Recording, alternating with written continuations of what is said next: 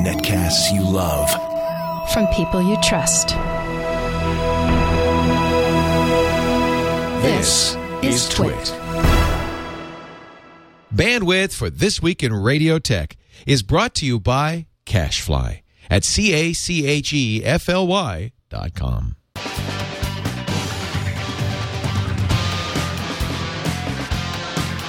This Week in Radio Tech, episode eighty-three, recorded May eighteenth, twenty eleven. Amateur radio for professional engineers. This Week in Radio Tech is brought to you by Telos Systems and the new H X one and H X two digital telephone hybrids on the web at telos dash systems dot com. And by Trim Tonic. Trim Tonic is a natural appetite suppressant tonic that takes the edge off being hungry. Go to trim tonic dot com and use offer code TWIT for twenty percent off. Hello, it's time for This Week in Radio Tech. I'm so glad you could join us. My name is Kirk Harnack. I'm a, hey, I've been a disc jockey and an engineer, and now I work for the great folks at Telos and Omnia and Axiom. I'm just really glad they keep me on their payroll. It's a it's a pleasure working for them, especially in tough economic times. People still seem to want their their stuff. So what have you tuned into? Well, you've uh, brought in the, the you've tuned into the Twit network, and you've downloaded and are listening to or watching the podcast where we talk about radio engineering, and that that covers a whole big range of stuff. Um, you know, from microphones and and um, uh, turntables, even to C D players and um, Uh, automation systems, digital and analog uh, audio transport and mixing and, and routing systems, and even ways to get the audio out to the transmitter site, and then how we actually transmit that uh, from high atop a tower or a building uh, to your radio or other listening device. And there's a lot of changes going on in that technology and or in the way that broadcasters get that information out. That's the kind of stuff we talk about. So welcome in. Glad you're here. Stick around. You'll end up liking us, I I, I hope. Hey, well, I'm the host, and uh, today with me, our co-host is uh, Chris Chris Tarr from Mukwonago, Wisconsin. Hello, Chris. Hi there, Kirk. I am the uh, Director of Engineering for Intercom's radio stations in Madison, Wisconsin and Milwaukee, Wisconsin. I also uh, am a co-founder of a website for engineering called broadcast engineering dot info, uh, kind of like a little uh, S B engineering meeting on the web. Cool. Uh, and uh, that broadcast engineering dot info, uh, give us a little bit more insight about that, because I think that's a, something that people, engineers or people interested in broadcast engineering, really ought to sign up in and, and look, go and look at from time to time. What do you guys do there? Sure. Well, what it is is really it kind of started as uh, me and a, a good friend of mine, uh, Kent, who's a, another broadcast engineer. You know, we, we were looking around, and there really was no place online to speak of where people could just get together and exchange ideas, ask questions, get answers, and, you know, in kind of a, in the spirit of cooperation. You know, there's a, there's some mailing lists, but those are kind of outdated, and, uh, you know, those are real hard to kind of go back and look at things that may have been asked or answered before. They're not real searchable. So, you know, it just kind of surprised me that nobody else is doing this. So a few years ago, we put this uh, this this forum software online. And it really is, we've got uh, several hundred members, uh, thousands and thousands of posts. I think we, we've crossed the twenty thousand post mark. And there's something for everybody. We discuss A M radio, F M radio, digital. Uh, we have even just kind of a from the trenches thing where, you know, we can tell war stories. And we have a really good group of people online. They're very friendly, very helpful. We have some people who are interested in engineering who, you know, have never done it before, but maybe you're thinking about getting in. They come in and ask questions. They get answered right away. We tr- uh, a great question from a couple weeks ago. Somebody was looking for for power supply for a certain console that's no longer made. Uh, you know, they put out the call and, and we helped them out. So uh, it really is. It's it's good fellowship there and a lot of fun. And, uh, you know, I suggest if you're at all interested in broadcast engineering, if you haven't signed up yet, to uh, to go to broadcast engineering dot info and sign up and, and take part. If anything, it's a great resource if you have, you know, you run into one of those unsolvable problems. Uh, chances are one of us uh, there has run into it once before and can answer the question. You know, Chris, speaking of ways to get help, and, and since broadcast engineers often, well, a lot of, a lot of us live a lonely life. You know, we, we take care of several radio stations, oftentimes on our own with uh, with uh, no one else on staff. Now, I know you have some staff there um, uh, in a different city and maybe a little bit of local help. But so many engineers um, don't have that kind of interaction. So a forum like yours is, is can be a real lifesaver. You can get information. Uh, maybe you need information about equipment that, uh, hey, the company's out of business, or the manual is just not available any, anymore. Uh, or maybe you you're, you just need a quick uh, hint or help, uh, you know, in the middle of the night. So tell me how a lot of engineers uh, subscribe to uh, listserv. And I know that mm-hmm. um, uh, Barry Michigan, the eclectic engineer, runs several uh, listservs. Uh, his place, Dave Biondi, uh, another engineer, runs some listservs. And, and um, uh, I subscribe to a few of each. I don't have time to read them all the time, but I usually try to check them out. So how is a listserv different from the kind of forum that, that you run? Oh, really? I, there's not a lot of difference, and I think they complement each other. I think the the one issue that I have with listservs and, and why I didn't really participate in it is I get hundreds of emails a day. And, and like you said, a lot of times there's stuff in there that comes and goes, and I wouldn't pay attention. I just kind of skim it and delete it. And, uh, you know, the, the listserv software is very hard in terms of archiving. They archive them, but it's very hard to go back and kind of search through the entries, and, and uh, makes it a little difficult to sort information. There's a great wealth of information out there, but it's not it's not real searchable. And I found that that was really frustrating for me when I had a specific problem and I couldn't couldn't find the answer searching for it. So what this does is it's kind of one central place broken down into, you know, fairly distinct categories with, you know, people who are, I kind of call them specialists in each category, who kind of, you know, hang out in those in those special areas to answer those questions. And, you know, we find that, you know, that attracts people. And then as time goes on, we've built this great, you know, it's a great searchable database. You know, the longer we're online, the more valuable it becomes because it contains more and more information. So all you have to do is, you know, log on, go to the website, open up a search box, type whatever you're looking for. And chances are in the, in, it's been what, uh, almost five years we've been online. There's a pretty good chance that somebody somewhere along the way has discussed it. So, you know, they all have their places, and I know a lot of our members are also on those listservs, and, you know, I think we all get along, you know, and get together just fine. It's just another resource, but I just wanted something different that was a little easier, uh, you know, a little easier to search through and, and get information from. You know, a couple of comments about, about the differences you pointed out. Uh, one thing that I do to solve that email problem is that uh, whether you're using uh, like Gmail, you can use labels to automatically take, you know, the the from address, who's sending it, and slip it into a, a label. And it never shows up in your inbox that way. Uh, it never bothers your inbox. It's always there in a label. You can go look at it when you have time to. But I uh, I, I use Outlook. I'm still using Outlook in Windows. Uh, I'm just really used to it. I'm really fast with it. But what I do is I just set up some rules in Outlook. And so anything from uh, the alternate frequency list or the broadcast list or the uh, the, the tech advice uh, list, tech assist list, uh, other such lists, I just have them go into folders. And that way, when I do get to, I, sometimes I see the, the broadcast uh, list up to, you know, eight hundred messages. Well, you know, I either delete these or I need to have a look at some of them, see if there's any interesting topics there. Uh, and it, by the way, it'll build up to eight hundred, uh, one thousand uh, messages, you know, over the course of, of a week and a half or so. Um, and, and so doing that keeps them out of my inbox, and I can, I can, I can go deal with them. But the nice thing about Um, a forum is that you've got the history all right there in the forum. Whereas with the listserv, if you're deleting things, um, you know, you, you have to go back to your Gmail or someplace that might keep them forever to um, uh, to, to to see them. So yeah, that that makes the forum uh, uh, a, a good way. By the way, that forum, is it searchable by Google? If I did a Oh, sure. Yeah, I mean, if if you search for, you know, certain keywords, you know, will show up in the results. Uh, in fact, the specific post will. And I have it set up so that Google can crawl uh, and, and do those searches for you so that, you know, you can use Google, Google to do that. It's probably, you know, I, so, I mean, if you're, if you're doing a, and then actually that's how we get some of our members is they've, you know, searched for specific things, uh, you know, something related to a transmitter or something, and they were taken to our site. And, you know, they they stopped by and they took a look around, and, and after that had registered. And, you know, I, I you know, some people prefer the mailing list, and there's there's really nothing wrong with them. I think, you know, again, my preference was always I'd rather have some sort of forum. I was just never a big fan of mailing lists, so that's really how that started. And, uh, you know, I, like I said, I, I, we have members that are on both, and you know, there's a, a list or two that I belong to as well. But um, I just was looking for one kind of a central repository.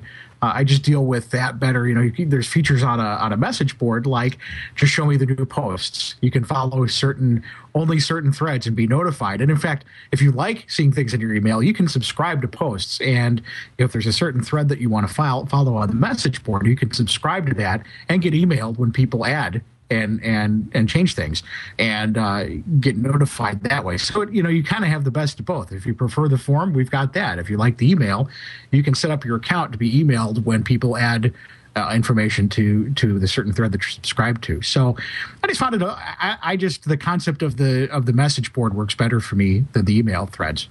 Uh, but I, you know, there's a place for both. I, I really like. I said, I get a kick out of it because when I put it together, uh, it was again my, my friend Kent and I. I kind of went, well, let's just see what happens. I didn't think anybody'd be all that interested. I was just kind of playing with the forum software, and uh, I wanted to try it out. I have you know a hosting account and I have plenty of bandwidth and everything, and it was more of a project for me to just set up a message board with a database.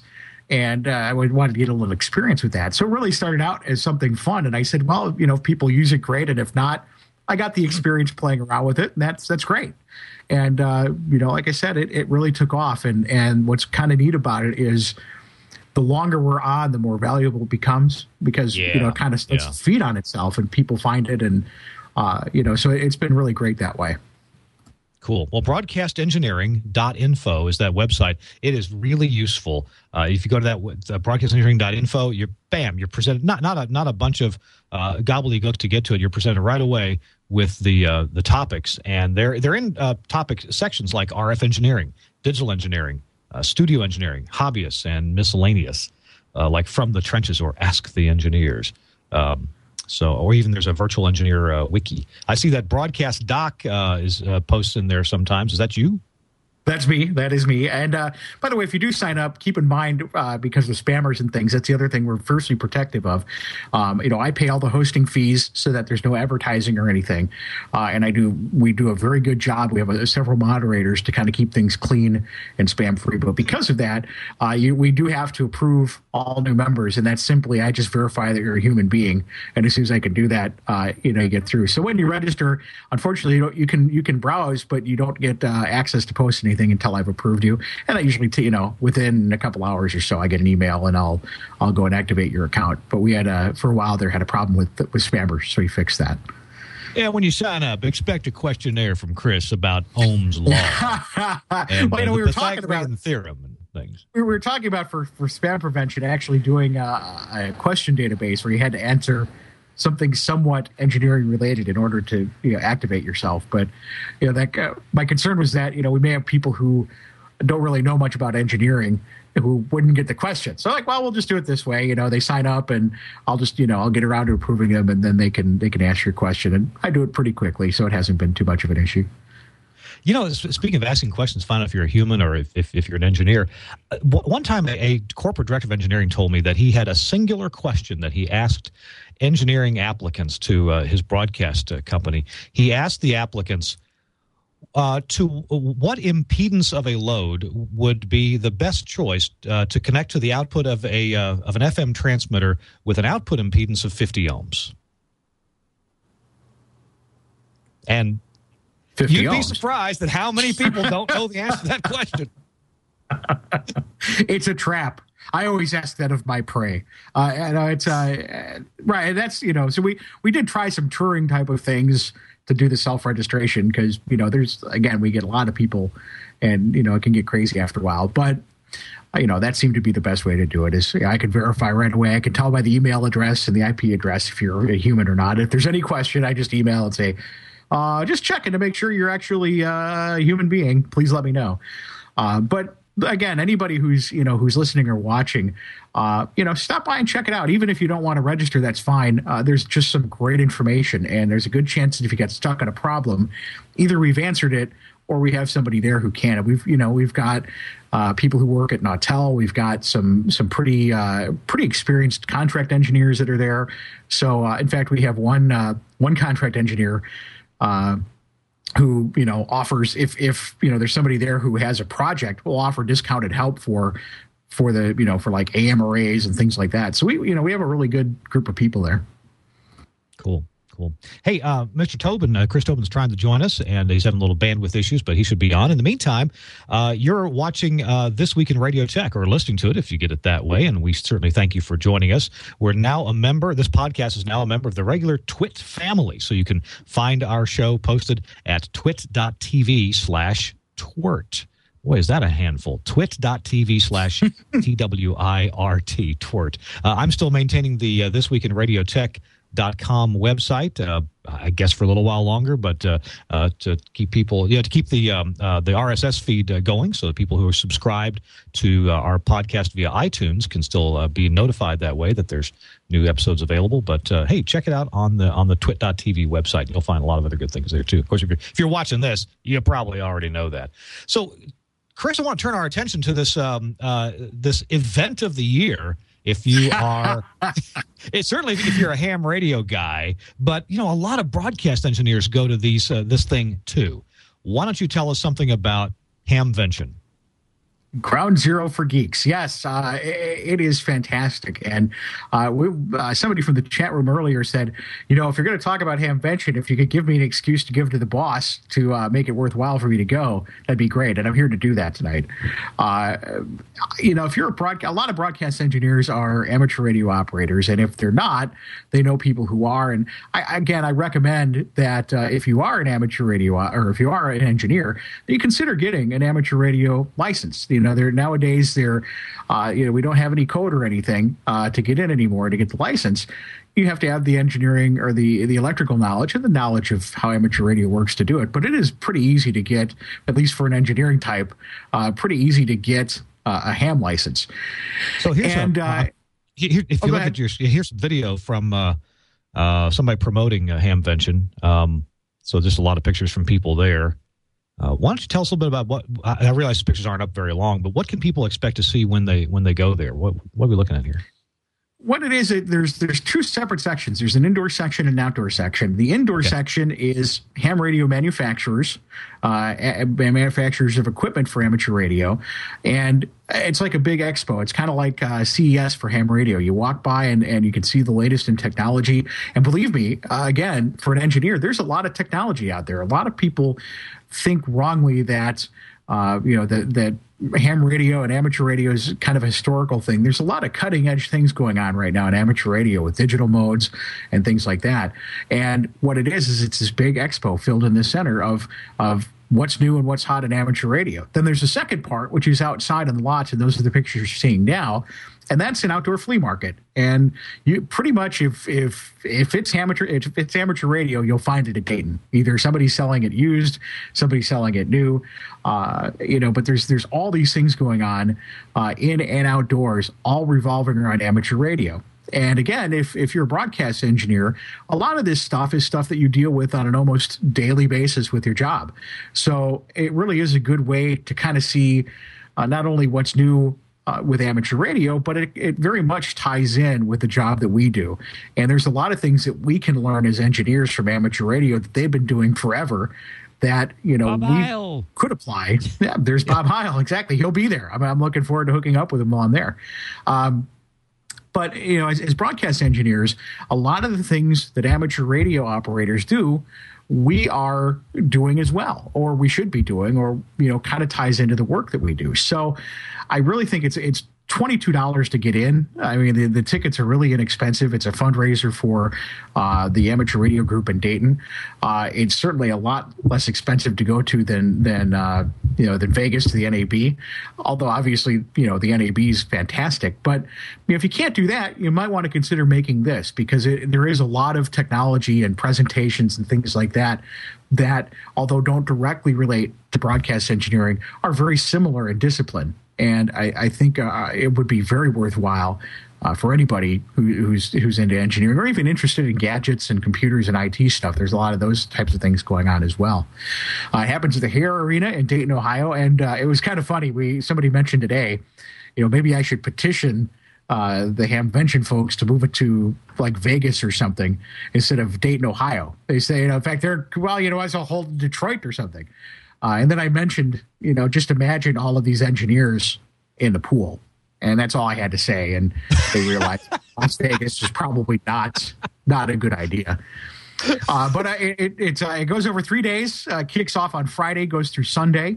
Uh, I'm going to leave tomorrow and, and head out there. I'm looking forward to it. Uh, but aside from all of that, there's also, you know, aside from what you can tell the boss with things like uh, – you know, learning things about your job and and, and similar disciplines. There's also a, a great camaraderie with uh, you know, other broadcast engineers, other hams. I mean, we're all the one common thread in all this is we all love R F. We all love making radio waves in some form or another.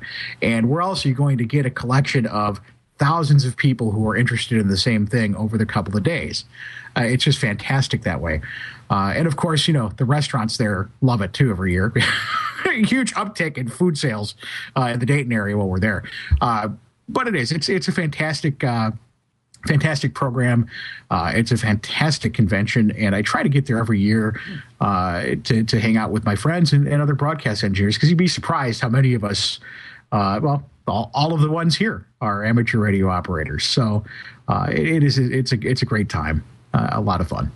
You know, you, you've touched on a couple of things that I think we ought to ex- expound on, and uh, w- sure. probably the the one reason that that I uh, studied enough to pass a simple test and, and got my amateur radio license, uh, which is just a, a no-code technician, which I guess codes are not required anymore, so I'm, I'm a technician class, um, is that as a broadcast engineer, I felt that I was missing some insights into the technology that I was using. Because in the manuals that are written for equipment that we use in broadcast engineering, and even things like um, antenna technology with a, you know, like an like an E R I rototiller style F M antenna or a ring stub antenna, uh, it, it was my imagination that these were the only ways to get R F signal, you know, out of a piece of coax and into the atmosphere, um, or an A M tower had to be a quarter wave tall, or maybe five eighths of a wave tall, and that, that's pretty much the only way to do it. Um, uh, th- these, I knew there had to be other ways to to do the things that we do in broadcast, and so I, uh, my my imagination of how some things worked was molded and shaped by simply by the conventions that uh, we have adopted as best practices in broadcasting. It turns out, for example, if you want to make an A M antenna, let's say your A M tower falls over in a windstorm. Uh, and you need to get back on the air. What else could you do? Do you have to wait for a tower crew to come build you a new quarter wave, half wave, five eighths wave, uh, vertical, you know, Marconi uh, radiator, or could you do something else? And every ham radio operator who's, you know, operated out of his house with a, a you know a shortwave transmitter knows that. Well, of course, there's other things you can do. You can string a wire outside. You can make an inverted V. You can make right. a rhombic antenna. And that's what I was going to say. I mean, th- these guys are fantastic resources for things like that. I mean, amateur radio operators, that's what they prepare for all the time. And and they create their own antenna systems. And I found, you know, I, I know a lot of, uh, of amateur radio operators that are really smart guys who help me with antenna theory. I mean, they, you know, they, they live and breathe antennas, and they're fantastic resources for that. And in fact, how I got my ham license was through a broadcast engineer. It was when I first got started in broadcast engineering.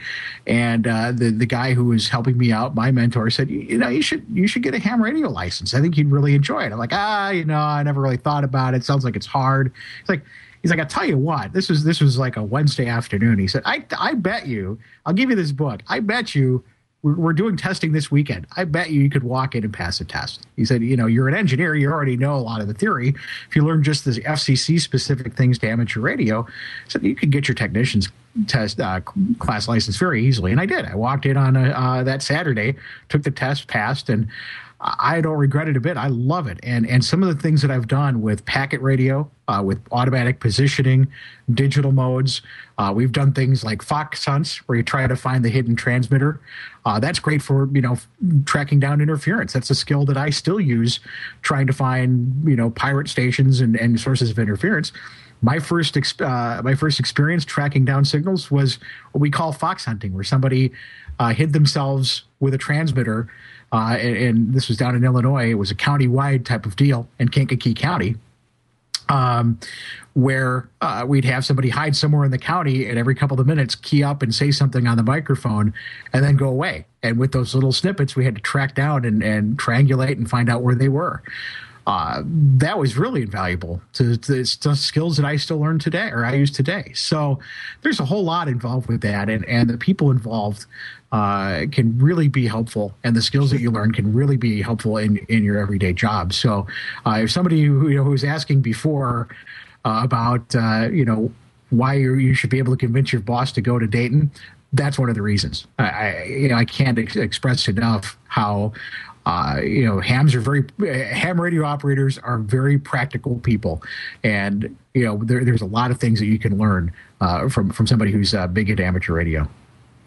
You mentioned about this Fox Hunt thing. I've never participated in one, but I always read the articles in Q S T magazine and, and other places about uh, how fox hunting works and how to build directional antennas. That um, oh, it's a blast! Know, it's a blast. Yeah, I, I, I'm always interested in how you um, deambiguate. Is that the right deam? Is that the right word? Uh, if you've got an antenna that's like a, a loop, how do you tell which is it coming from that direction or that direction? Well, one answer is you you move a little ways and you try it again, and, you, and then you triangulate.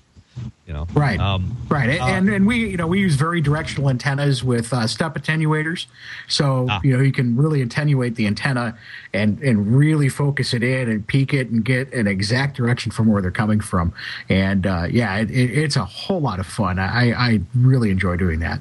You know, if if a half dozen ham operators on a on a fox hunt can find a guy who's transmitting, you know, for a few seconds every two minutes.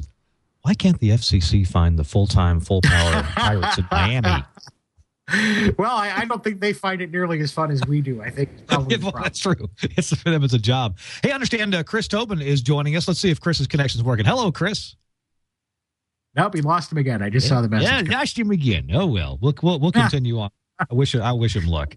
Um, uh, so the other thing that well, I, well, actually, I wanted to bring up something that uh, Bob Holowenko in the in the chat room said. He said a certificate of proficiency in amateur radio on my resume. This is Bob talking. Is how I got my radio job. My employer recognized that ham radio geeks like technology and make awesome employees, oftentimes, uh, and uh, it sure helps them understand data communication. So, boy, that yeah that.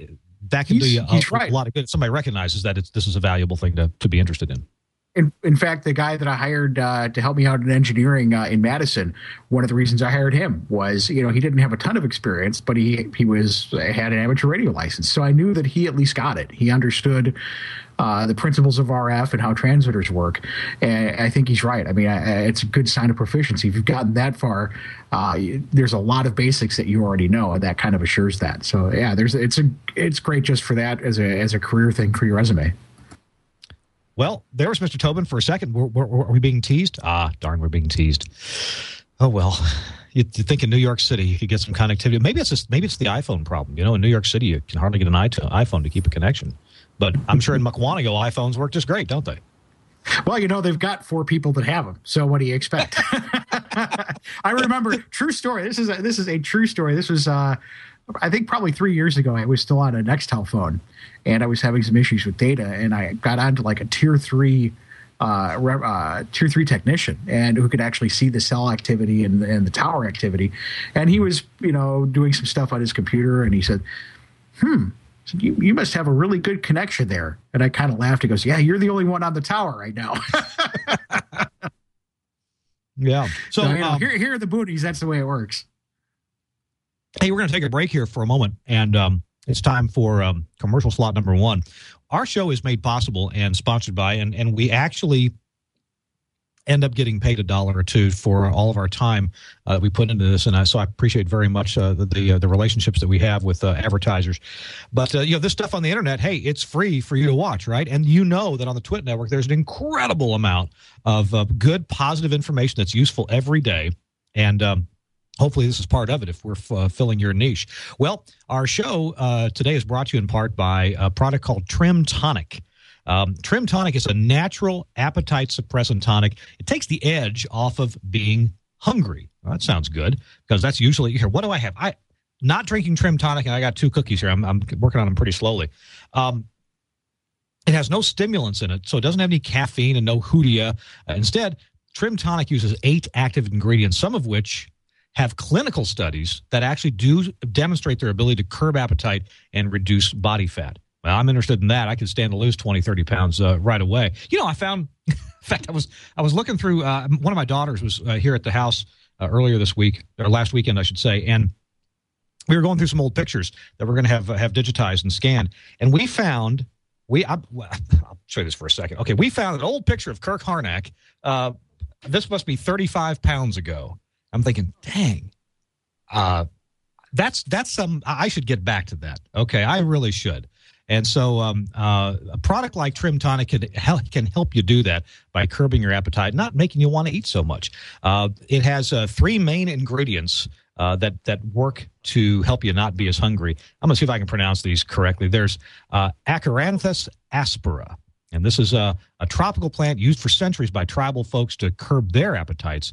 And for Trim Tonic, they use an expensive extract called Aid Slim, which it's the trademark name, has a couple of studies on weight loss okay. uh, that do work. And you can see the website about that.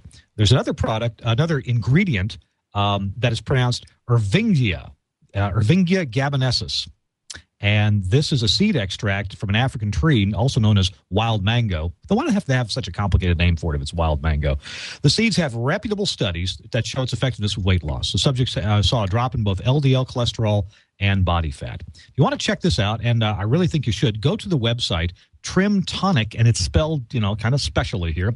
Trim, and then tonic is T O N I Q. trim tonic dot com for more information. Enter the coupon code TWIT for a twenty percent discount. Hey, that's like buying four and getting the fifth one free, right? So um, check it out, Trim Tonic. They are uh, a sponsor. Uh, I know the folks at the Twit Network have checked them out and vetted them. And uh, they have another product called Brain Tonic that we're going to talk about, I'm sure, on some other shows. Um, but uh, Trim Tonic, natural appetite suppressant. By the way, I was speaking of, of appetite suppressing and and just eating a little bit less. You know, starvation diets don't work. The body just doesn't react well to those kind of things. But a good friend of mine, in fact, he's a, a colleague uh, at um, at the T V station here in Nashville, Fox seventeen, that the case I do weather at. We noticed that he had lost about twenty pounds. And we asked, Nick, how did you do that? Are you working out? He said, well, I am working out a little bit, but honestly, I just smaller portions. Smaller portions. I'm, I just made myself eat, you know, twenty, thirty percent less at each meal. Didn't go for seconds. And um Uh, it sure surely did work for him. He's looking good. And I know the Trim Tonic can help you, too, to uh, curb your appetite. Trim Tonic, T O N I Q dot com, and uh, the uh, coupon code TWIT. All right. Moving on. Uh, we were talking about ham being a ham uh, uh, radio operator, uh, getting into that hobby or pastime. And, uh, Chris, I had mentioned that, um, first of all, that there are things in broadcast engineering that I felt I didn't understand well enough. And if I would get into ham radio, that I would look at the same subjects from different approaches. Oftentimes, ham radio operators have to, because it's it's just a, it's just you, it's just me, it's just one person spending money to have a radio station of sorts, have an, a ham a ham station. And so we want, basically, ham operators need to do things cheap. You know, some ham gear is quite expensive, but some things can be very inexpensive, especially if you're willing to do a few things yourself. So since ham operators often need and want to do things on the cheap, we really get to learn the essentials of what goes into creating a signal or amplifying a signal or uh, uh, addressing the audio in a certain way, or um, uh, then in, in digital modes, how we can use something as simple as a ten dollar P C sound card to and some software to analyze Um, packet radio and and and di- different digital modes. Chris, why don't you give me your thoughts on on this subject of we got to do things cheap, so we really need to uh, boil it down to its bare essentials. Oh, that's I mean, it's it's that's what's so elegant, uh, you know, and, and amateur radio operators. That's one of the things, kind of the the the the unwritten rule of the road. I mean, one of the, the big reasons for us being is for emergency communication. We need to be able to set up and, and do things in times of, of disaster where you're not going to have that infrastructure there. You have to put something together. Uh, we practice that with something we call Field Day every year, uh, sponsored by A R L, the uh, American, I don't remember what A R L stands for anymore. Uh, Radio Relay American League. Radio Relay League. I, I, I had a, had a cramped on that for a moment.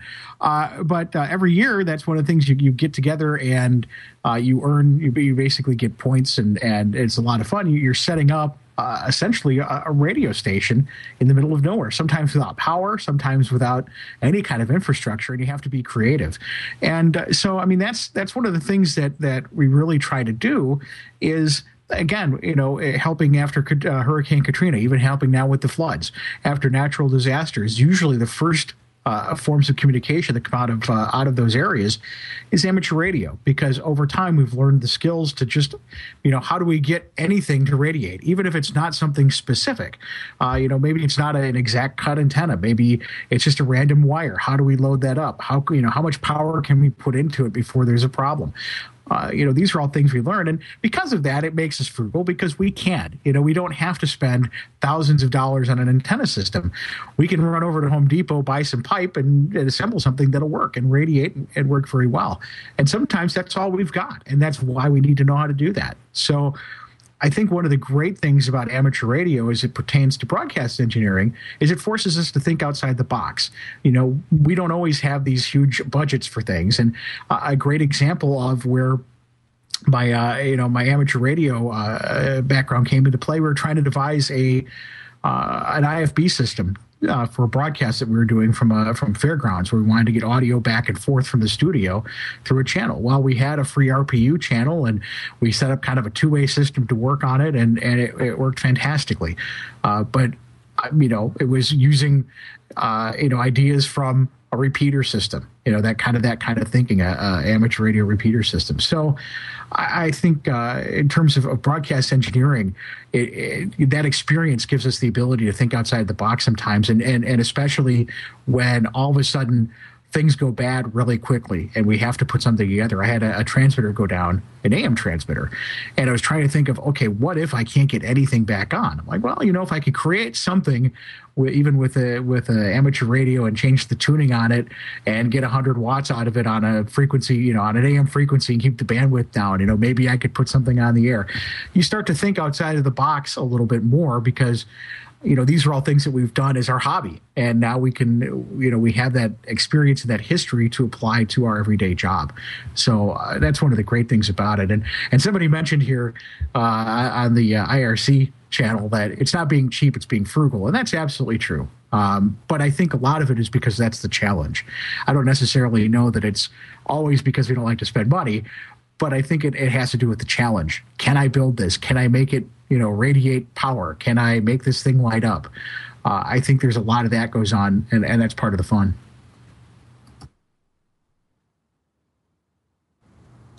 Oh, I can't hear Kirk.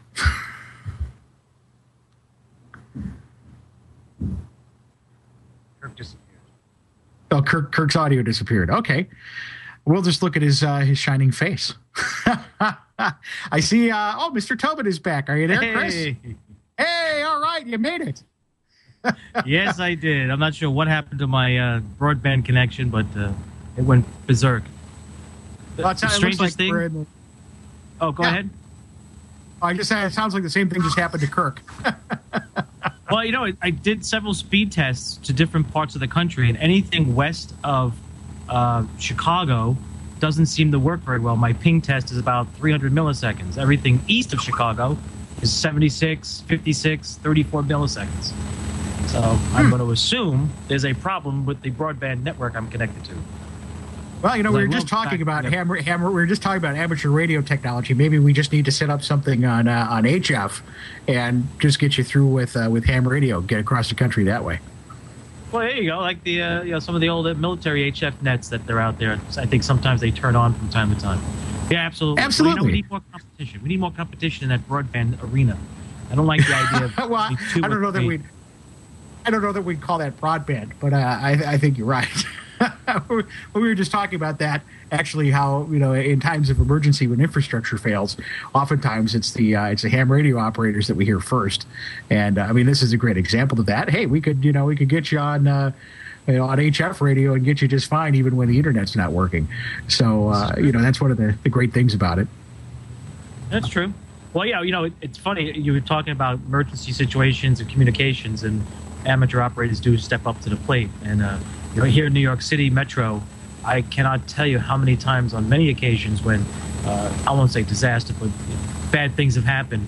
First thing I tune on, turn on, I have several different channels I tune into, and those repeaters are active, and people are running about. And matter of fact, when we had the big blackout in was it two thousand six or two thousand three, um, the only thing I was able to communicate with friends of mine on was three of the amateur repeaters I maintain and the backup systems we have on it from generators. So, you know, there is something to be said for that. Oh, exactly. And and uh, we were talking about with, with how amateur radio kind of ties in with, with broadcast engineering. Uh, that's one of those that's one of those reasons. That's one of those those situations that comes up where, uh, especially with um, with broadcast stations, I know one of the experiences I had with amateur radio and broadcast stations was with emergency management. And uh, we, in fact, put in a, a link receiver so we could hear what was going on in the studios. And one of the things that kind of got me into getting the, the uh, amateur radio license was working with the emergency management department uh, for Y two K stuff. So uh, it's really kind of interesting how that all ties together. And, uh, you know, again, you know, when somebody was mentioning, you know, how do I convince my boss to let me take time off for Dayton? Uh, you know, it's all of those things. I mean, there's such a there's such a tie where, uh, you know, these these two disciplines really mesh together well. And, uh, you know, there's a lot of things that you can learn from one or the other. Uh, so it, it's it's really kind of fun that way. Yeah. Uh, so let's see. Do we have we have Kirk back yet? Uh, might be. Hello. There you go. Hey. You know, I think I think we need just some, some. I think we need ham radio for this tonight. Is is really what I'm gathering. It might be. Uh, I actually I had forgotten to uh, uh, hook up my computer in such a way that uh, packet prioritization was occurring in the router. So, um, hey, I don't know if anybody, nobody else should be in the house right now. But if somebody is and watching a uh, movie or you know uploading something, then that might uh, that might do it. But uh, hey, I, in fact, th- this would be a subject we should talk about: is packet prioritization. No. Hey, Chris, how you doing? Um, because in router, um, is hearing me okay? Yes. Ah, we got a huge delay now. Oh, I think Maguadago is the only uh, only uh, city on the planet right now that's uh, connected pretty well to the net. It sounds like it does. It does. All right. Well, let's uh, let's uh, soldier on and, and see how uh, how good or bad it does. You know, maybe maybe we'll read tomorrow morning or read uh, on the interwebs tonight that there was a some somebody cut a cable, you know, in in Dubuque, and all the traffic ended up uh, getting routed through. Uh, oh, I don't know the the R I M servers in uh, uh, in, uh, in in Canada. Um, yeah, there you go. One time I was yeah, one time I was I was connected and doing a a, a trace route. It should have just gone across the state of Tennessee, and I was ended up getting routed through Sao Paulo, Brazil. What? Really? Was that the least cost routing? So somebody just mentioned on the I R C, Netflix is stealing all the bandwidth this evening. Could be. Well, so um, uh, back to back to Hamvention and, and the way the, the other big thing I wanted to mention is that not only as a broadcast engineer can you learn to look at things from a different perspective and maybe begin to understand how a circuit works, uh, not only the way that you learned as a broadcast engineer, where you learn by reading a manual for a transmitter or an antenna uh, or some other or some audio circuit. The other part of this is that amateur radio includes so many different disciplines, so many different parts of the technology of communication, wire that um, you can spend high amateur radio hobby, your career, whatever, uh, just in learning about A P R S and, and, and getting really good at that, or some other kind of packet radio where you're communicating across oceans and across continents with very low power uh, and signals that are barely discernible from the noise. Certainly you wouldn't be able to understand. understand an, an analog conversation. You might be able to pick out, you know, a C Q, um, a, a, a, a C W conversation uh, with Morse code, but these these digital forms of communication can just pick out signals out of seemingly almost nothing and give you text or whatever or data that it is that you're you're transferring. Clearly, that you're tell us you learning and what's what's surprised you about this. Up, you're, you're kind of breaking up a little bit here. I think I got what you were trying to say. Um, you know, there's there there are there are many different things you could do, and, and you know it's hard to pick just one. And, and that's one of the great things about it is you can pick one if you want, or you know there's many different things you can do. I, I'm very interested in A P R S, for example. I have A P R S running all the time when I'm driving around, or for the most part. Uh, I will be interested to see how that performs in Dayton. But, uh, you know, people log on all the time and uh, see where I'm at and where I'm driving and that kind of thing. I'm, I'm very interested in that. I also, again, I have a repeater here in, in, in the Milwaukee area that we have. I've got a repeater in the Madison area as well. And, uh, you know, so, so you know, I, I'm not too much into H F I, I'm a little bit. But even then, I, I've done some digital things, uh, P S K, things like that, uh, you know, that I'm very interested in. And, you know, that's great. If those are things that you want to get involved in, there's plenty to learn. And I still am learning things about that. And, you know, if I lose interest in that, there's always voice communication. There's always C W. Uh, there's all these different things going on. And all of them are still evolving. And, and that's one of the great parts about it is amateur radio, unlike our job, you know, they really, it's kind of the spirit of, Of, of using your imagination, creating and experimenting and trying different things, uh, you know, trying to soup up uh, uh, wireless gear up in the am- higher amateur frequencies, uh, you know, those sorts of things. So there's a lot of encouragement there to just try new things. And, uh, you know, you, it's, you're limited to your mind and, and the skills that you have. And, you know, if you want to put something together that runs on on H F that nobody's ever done before, knock your stuff out, try it out, see how it works. And, uh, you know, some of the things that amateur radio operators have done in the past have uh, gone on to become mainstream types of technologies, things like, uh, you know, Wi-Fi, uh, other types of communication like that. I mean, you know, two meter, two meter repeater systems really were kind of highly developed by, by amateur radio operators. So, you know, there's all these different types of things that, just in the spirit of invention that that uh, amateur radio uh, operators have done and created and have refined. So those are kind of things that a lot of times you don't get to do in your day job, uh, in your day job. Chris, one of the things that captures my imagination, one of the facets of amateur radio, a competing thing called EchoLink. I think it's is it EchoLink? Uh, Internet Relay Linking Project, where um, Two, uh, usually it's two meter, two meter repeaters, usually at high locations uh, in towns or out in the country, are linked to each other around the world via the internet. And uh, the audio quality is just fine for amateur radio. Uh, and yet, and here I can be driving around. I can go be picking up my daughter at school in the afternoon and key up And, and dial in to talk to somebody in Brisbane, Australia, where they're just getting up and, and going to work in, in the morning.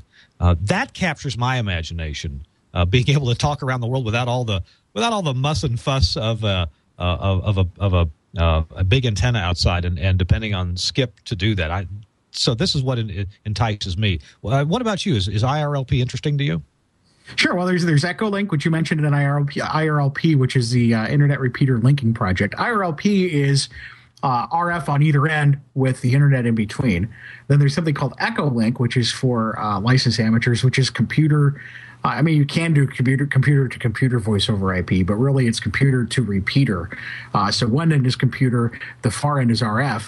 And what's kind of neat about that is I- I've got an I R L P app on my uh, on my my Android phone, and I can actually uh, go and and talk on a two meter repeater or four forty uh, megahertz repeater with my Android phone, you know, which is great for when my friends are, are back in uh, back around the repeater. I'm in Dayton, for example. Uh, so yeah, I mean, that, I I do some stuff with I R L P. I do some stuff with with EchoLink.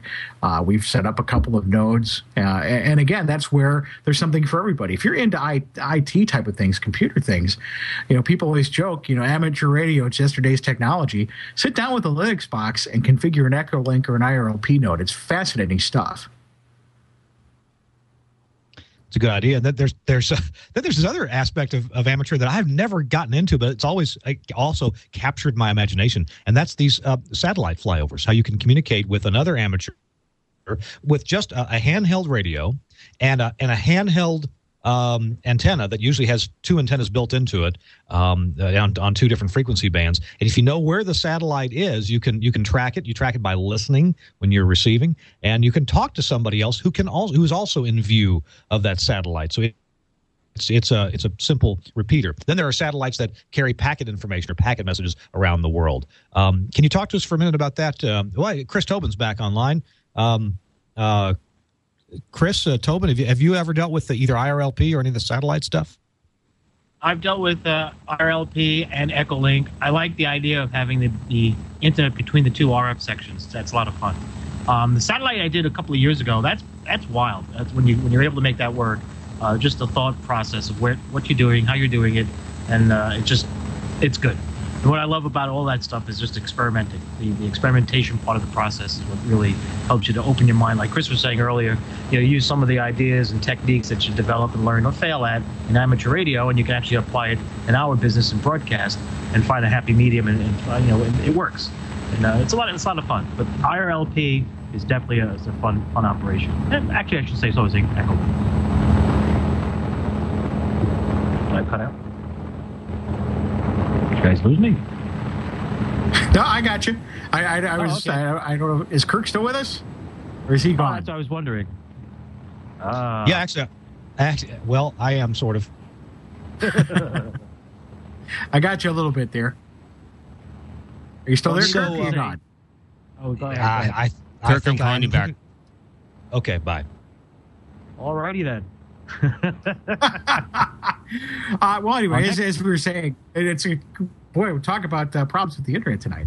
Uh, yeah, I, you know, there's a lot of those things that I've learned over the years. Uh, you know, from from just experimenting, and that's one of the great things with with amateur radio is if you try and experiment and you fail, uh, hopefully nobody dies. But you know, it's not. It doesn't affect your, your everyday business, and so you're kind of encouraged to do those things. And and and not only that, but the way that the licensing works and the way that the F C C is allocated, it's encouraged. Uh, you know, you really essentially they say outside of a few reservations for uh, things like um, like Morse code, essentially the band is there to. to try what you, you want to try outside of a few restrictions. So you get these different frequency bands, all of which have all these different characteristics, and here you go. Take it, use it, try to, you know, figure out a way to make it work.